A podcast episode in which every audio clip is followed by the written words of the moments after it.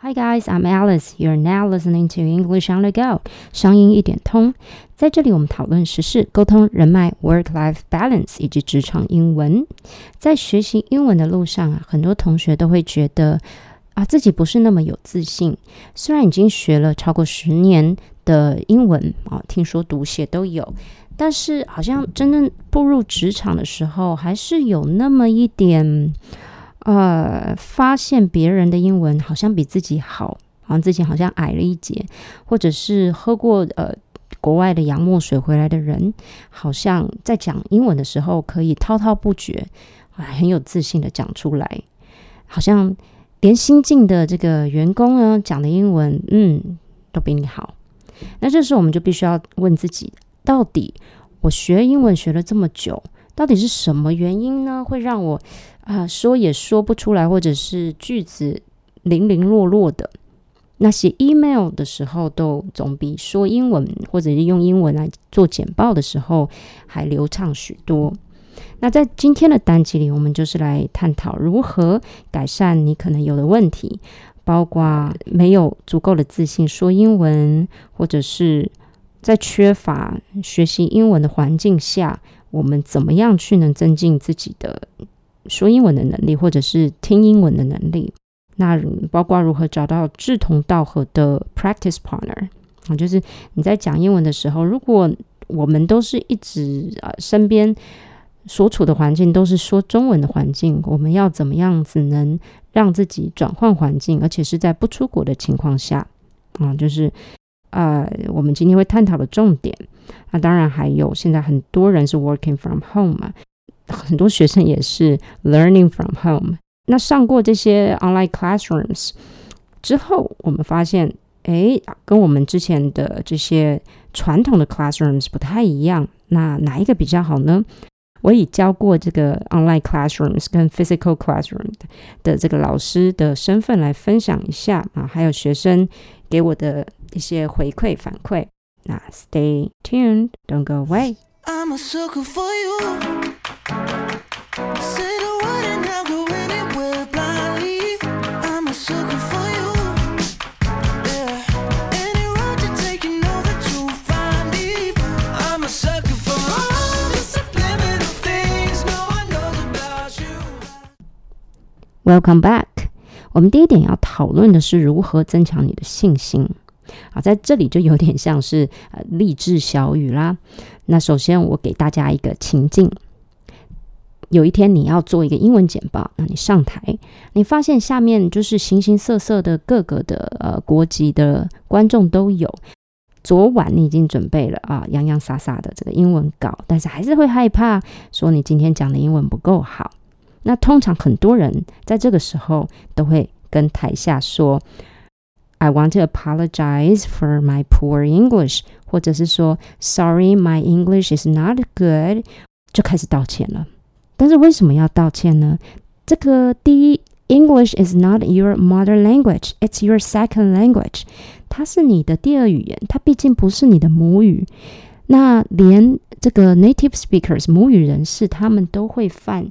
很多的文法错误，或者是他们会自己造一些根本没有的、没有在字典里面的词。为什么他们就不会反而说啊，Sorry for my poor English？所以你不是他们，你就你不已经不是 native speaker 了，那你更不需要为此感到抱歉。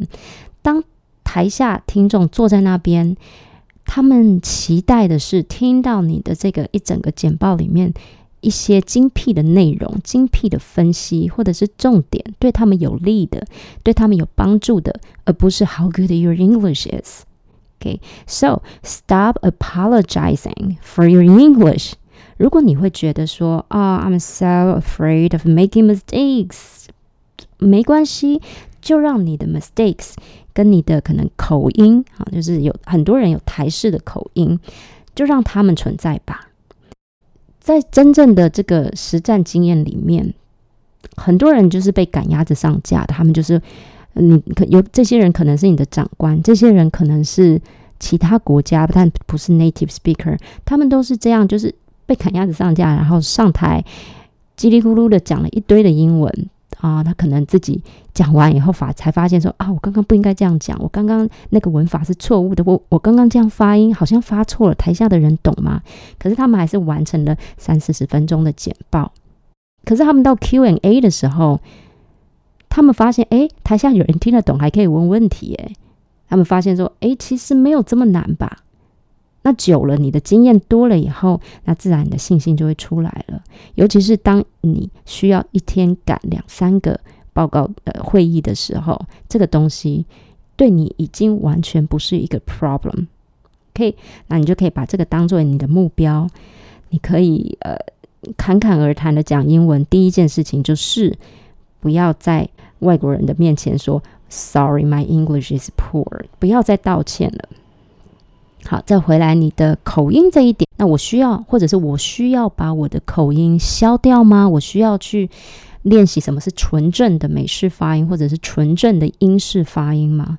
在学英文有几个阶段，第一个就是你要从英文没有办法完整的讲出来一整串或一整段，到你可以一整句一整段讲出来，虽然有一些文法错误。在这个阶段的转变期间，最重要的是你要有说英文的信心，不要害怕啊，就是讲就对了。基本上，他们你要有一个呃想法，你要有一个这个怎么讲呢？自我打气，就是说他们要听的是你的重点，不是什么语言测验，他们不是什么。呃，托福的考官也不是雅思的考官，多义的考官，他们不是来测验你的英文的，他们是来听你有什么卖点可以讲的。至于你的口音，你可以放在下一个阶段。如果你真的很喜欢美式发音或者是英式发音，口音这个东西，你可以放在你已经会讲流利的英文之后，你再去练。你可以找老师练，你可以找这个。呃，发音教练，你可以去上正音班，你可以去上发音班啊，你可以听很多的美剧，然后训练自己听写，然后慢慢的跟着说。在这个过程中，你再来把你的这个 accent，就是我们说的口音，把它慢慢的消消弭掉。但是我的建议还是你要循序渐进的来。有人说找一个好老师，所谓的好老师呢，可能是说他不仅会教，把你的英文呃由深入浅这样子教的很厉害，呃，而且他发音很标准。找这样子的老师，的确是会增进你在初期在学英文的时候，会增进你的发音，还有你的音听，你的听力会先进步，因为你一直听到某个字都是那一个发音，所以当你呃去。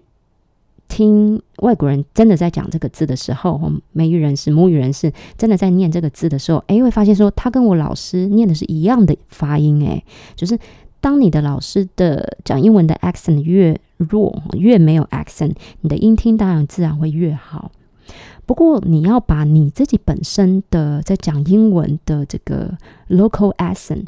当地的口音，那当地我们当然说台湾的口音，把它给消弭掉。无论你的老师的发音有多好，可以在一开始学英文的时候，这个其实还蛮难做到的。但是我要说的就是，你在开始学英文的时候，最重要的还是你的信心。你要给自己信心，你要说出来，因为英文你在练英文。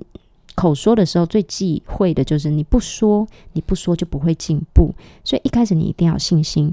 那在你可以比较流利的说的时候，你再把你的 accent 慢慢的消掉。啊，如果你追求的是这个的话，好，但是我个人会觉得说，没有一定百分之百你要消掉你的 accent。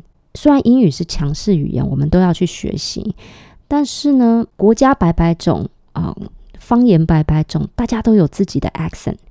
甚至，其实你有自己的 accent 是好的，在母语人士的眼中，他们会去 respect，他们去尊重你，尊重自己文化的人。你的 accent 就代表你的文化，所以当你你保留你的 accent 的时候，这也不是一件坏事。然后真正的会，你会让你的 accent 会阻碍你的呃沟通，呃，可能是因为你的 accent 太过于 strong，在讲一个英文的时候。因为你的 accent，所以那个英文的发音整个跑掉了，那别人没有办法去明白你的呃 point，你的点是什么。那就糟糕，那就真的要找一个发音标准的老师，慢慢的去矫正你的 accent。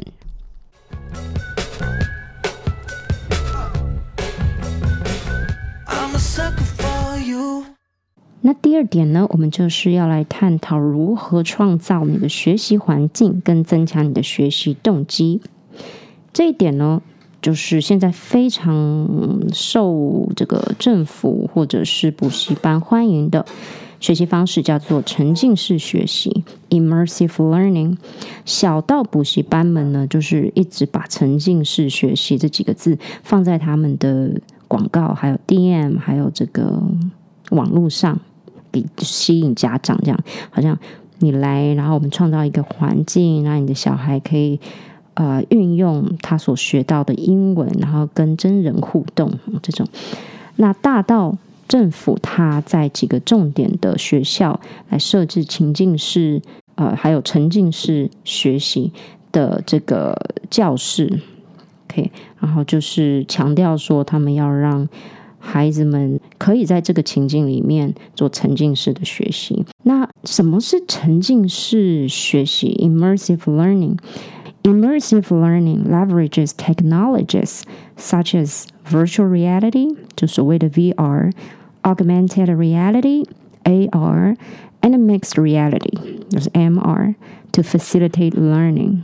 It simulates real world scenarios to create a sense of presence and immersion in the learning process. The learner's interactions with virtual objects mimic those of the real world, allowing the learner to learn through experience in a safe environment where they are free to make and learn from mistakes without real world consequences. 啊，所以就是要科技，AR、VR、MR，但是我们普通人哪来每天都可以就是运用这些 AR、VR 去这个创造沉浸式学习的环境啊？我们可以自己创造学习环境，怎么做呢？You can do things you like in English，做你喜欢的事情。你要在课堂之外呢，去看去看，比如说你喜欢 cooking 烹饪这些东西，你就在网络上面找到他们的短短的影片，一次短短的大概三到五分钟，然后每天都这样看看这些东西，并且跟着做，跟着做的是最好的。因为在看的过程中，就在跟着做的过程中，你可以把听你听到的那个单字，跟你看到拿到的实体的东西做结合。那这个结合很重要，而且他在说的时候，你在拿的时候，你就可以说出来那是什么。举个例子来说，比如说你喜欢看烹饪节目啊，那你刚好看的那一集呢，他叫你准备 eggplant，他叫你准备 eggplant，但你不知道什么叫做 eggplant。但是你看他手上拿着茄子，好，茄子就是 eggplant，你就连接了。诶，那你就去冰箱里面拿一个 eggplant，他拿了 eggplant 出来，你手上就有了。那你可以跟着说 some eggplants，你知道它前面要加 some，它是可以数的 some eggplants。诶，那你就学到这个单字，而且你讲出来你会运用了。好，另外有一个迷思。关于这个沉浸式学习啊，创造学习环境跟动机啊，关于这个，很多人觉得说，那我是不是直接出国去念语言学校比较快？我只要去了美国纽约念个语言学校，我三个月，我身边全部都是讲英文的人，我买东西我也要就是强迫自己用英文，那我这样子英文才会就是进步的快。现在这个世界已经是你基本上上网，你就可以连接世界各地的。呃，风俗民情、文化跟人，甚至如果你要交一个网友，他是母语人士也可以。好，所以这个环境是你根本就是可以在家，你就可以创造的。重点是你要开口说啊，还是回到你自己本身。有很多的小小留学生，他出国回来，他英文也不是说很好，为什么？因为他出去教的都是。可能就是中国人朋友，或者是台湾留学生，他们都是一起混的，也没有太多呃机会让他讲到哦英文哦，就是可能就是去学校那几个小时，那一个礼拜可能去几次学校而已。嘿，那这样子怎么样可以练习自己的英文呢？所以最基本最重要的还是你看了这么多东西，你学了这么多单字文法，你要讲出来。Okay, so don't ever think people coming back from an English speaking country can speak or read better English than you. It's just about whether you have traveled abroad or not. It's about how much time and effort you spend and put in particular uh, language. Okay, you don't have to go abroad.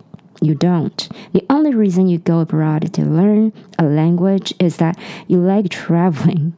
You have only one problem when you are afraid of speaking English. 如果你没有那么喜欢旅游，你还把自己强迫送到国外。You have two problems if you're afraid of English and living in a strange city. 啊，如果你不喜欢，就是把自己抛到这个陌生环境，然后也许你没有那么的外向，没有那么的会去交朋友，你还把自己暴露在你完全不熟悉的环境中。 那你既不会讲英文，你又嗯没有办法跟人那么的社交，那你就有两个问题了。基本上你要喜欢在一个陌生环境里面，呃，交新朋友，而且是交不是说你原本语言的朋友，而且你是要热爱或者是喜爱去拥抱这些不同的环境、文化、事物的哦。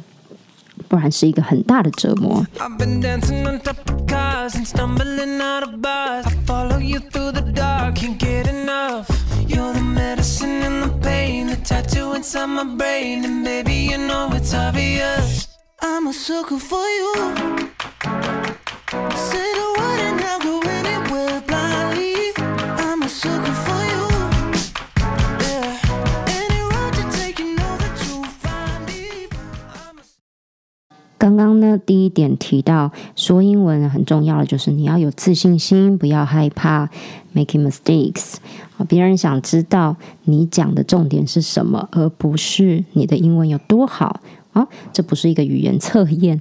Number two，创造学习环境跟动机。你没有出国的经验无所谓，你要把自己呢。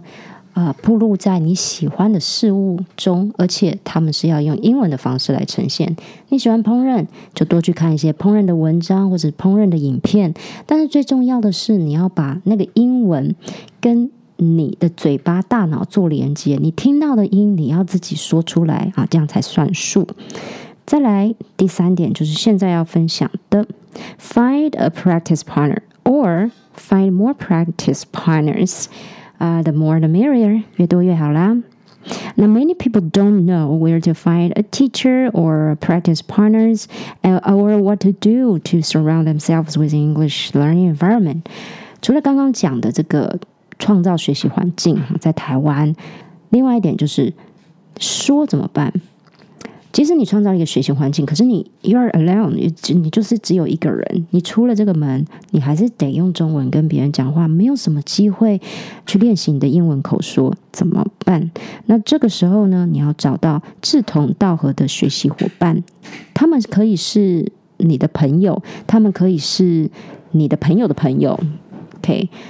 或者是一个一些网友都可以啊，上一些论坛找说有没有人要跟我一起练口说英文，这些都是你可以去找 practice partners 的管道。如果是要在你的朋友圈中去找既有的既有的人脉，又会讲英文，又会想要练习英文，虽然很多台湾人知道学英文很重要，可是台湾毕竟不像是新加坡，就是英文教育这么的根深蒂固的国家。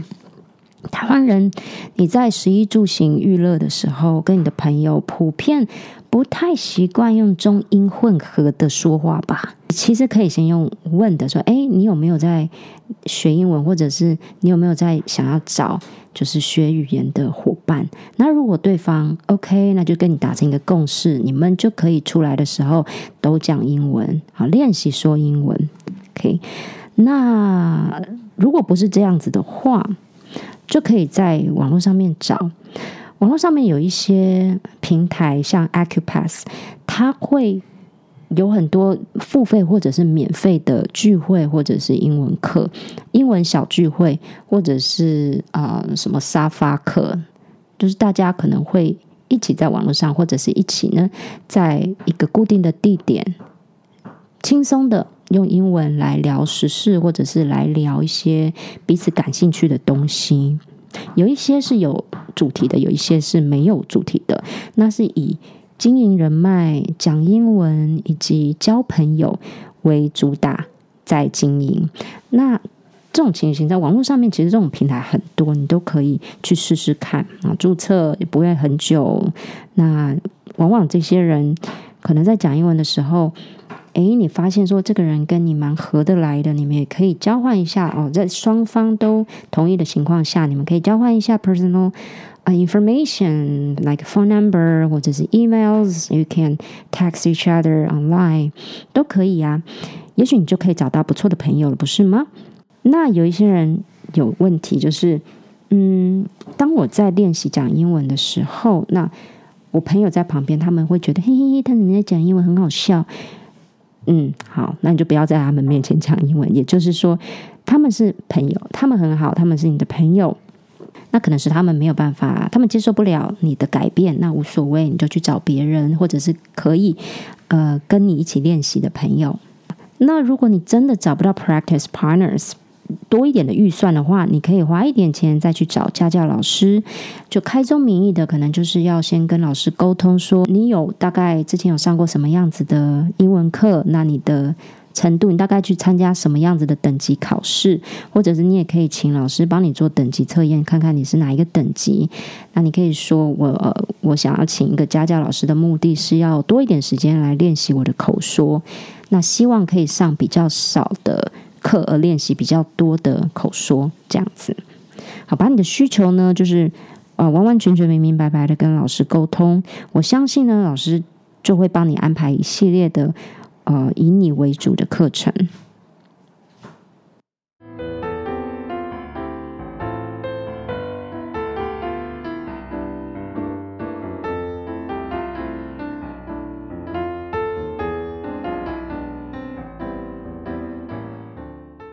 好，最后一点啦，就是来比较 online classrooms 跟 physical classrooms 的差别。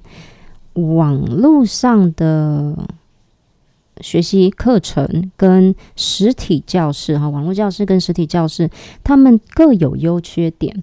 那我有学生是直接跟我，就是坦白的说，他不想要上 online classrooms 的课，他想要就是面对面。然后说英文，上英文课这样子。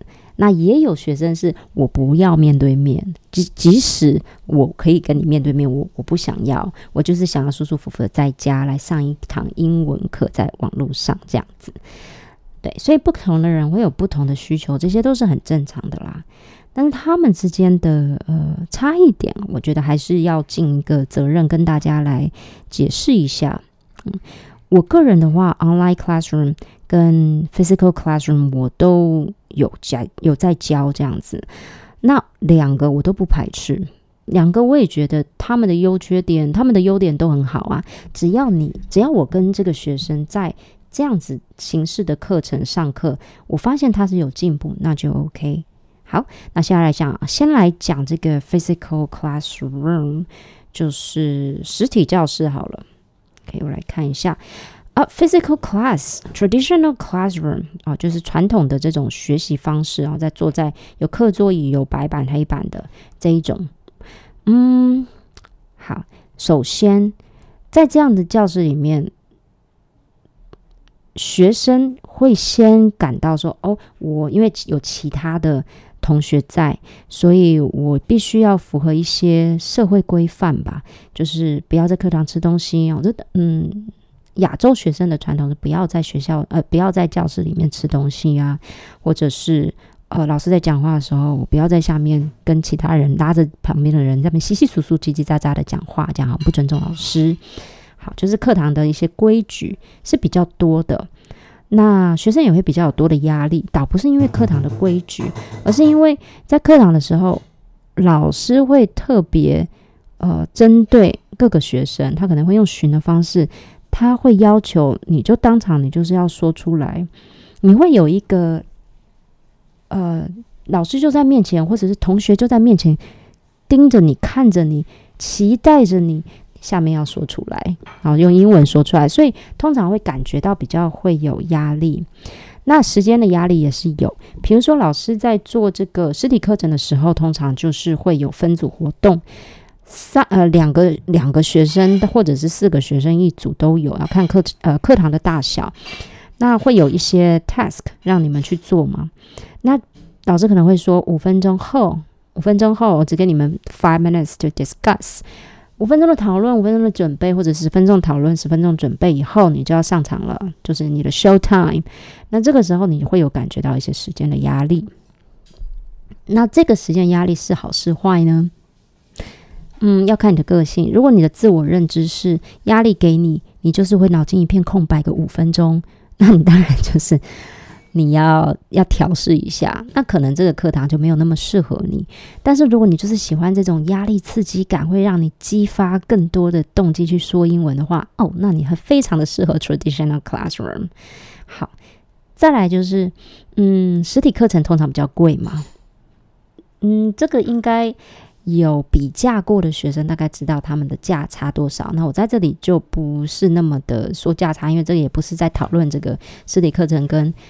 呃，online 课程的价价目价位的主题，好，所以我这只能说，呃，实体课程有它的优势，它的优势就是老师跟学生之间的互动会比较紧密，会比较多，而且老师会是一个一个的，是这样就看你，因为现在的英文课主要强调都是小班制，小班是多小班呢？小班可以到五人哦。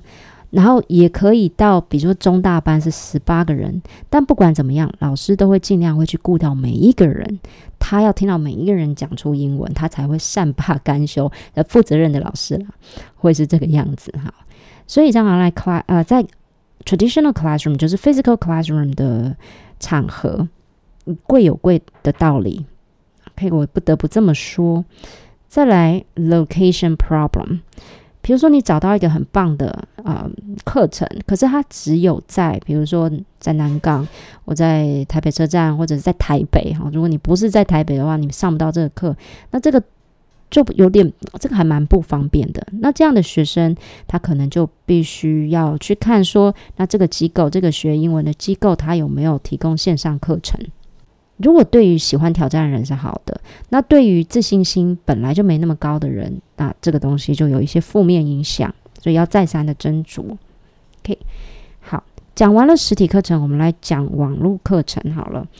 Online classrooms，网络上的教室，这些网络教室呢，通常他们会比较便宜。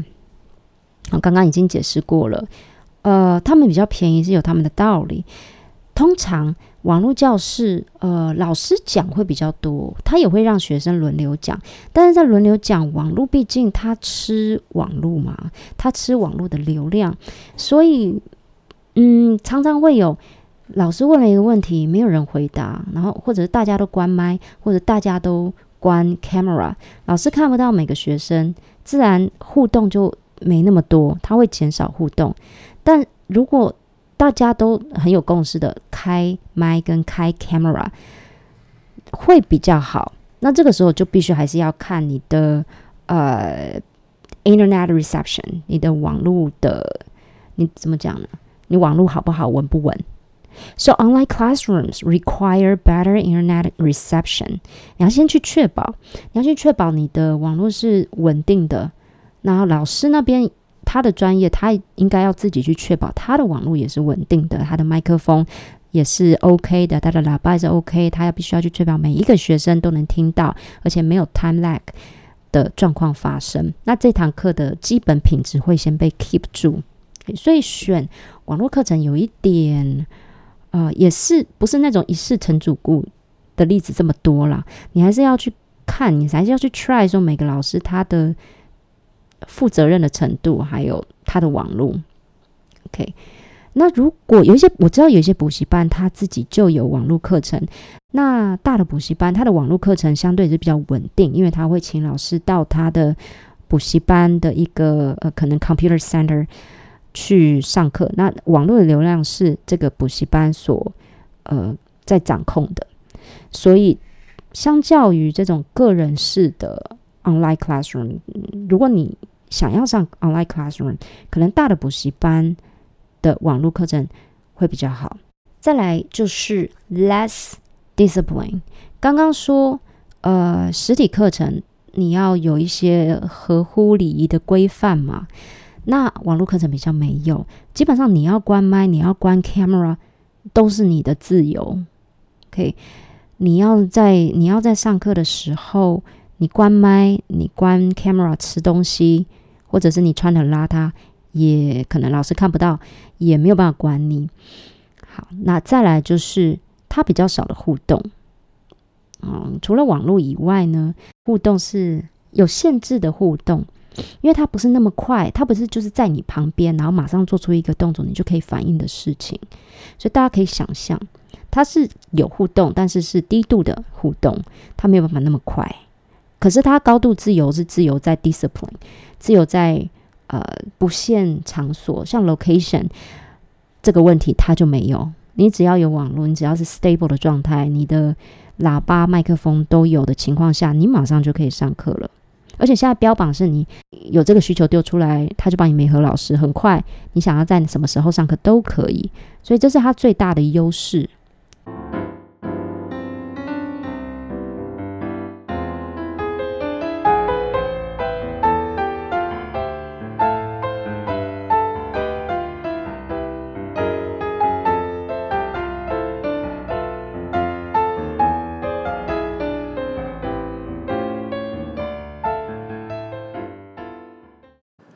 Guys! It's near the end of my episode. 希望你还现在还跟着一路听下来哦。那如果没有的话，That's okay. Let me wrap it up for you. 我帮你这个做个重点整理。第一点，讲话要有自信心，不要害怕 making mistakes。你在担心别人听不懂你的英文，你在担心别人觉得哦，你讲话真的是漏漏等，我不想听下去了。也许对方也在担心一样的事情哦。Number two. 创造学习环境跟学习动机，Do things you like in English，做你喜欢的事情，听或看你喜欢的东西，但最重要是你要把它讲出来。连到我们第三点，Find a practice partner，找人把它讲出来。那那个人也不是随便乱找，最好是他也想要啊找 practice partner 来增强口说。那也许你可以在这过程中交到不错的朋友，而且你们动机是一样的嘛。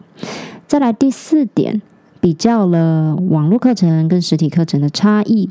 如果呢，你比较喜欢没有固定时间、没有固定地点，或者是比较少的那种课堂的一些规矩、方方矩矩的东西、规则限制你，那你就可以选 online classroom。可以，online classroom 也比较便宜。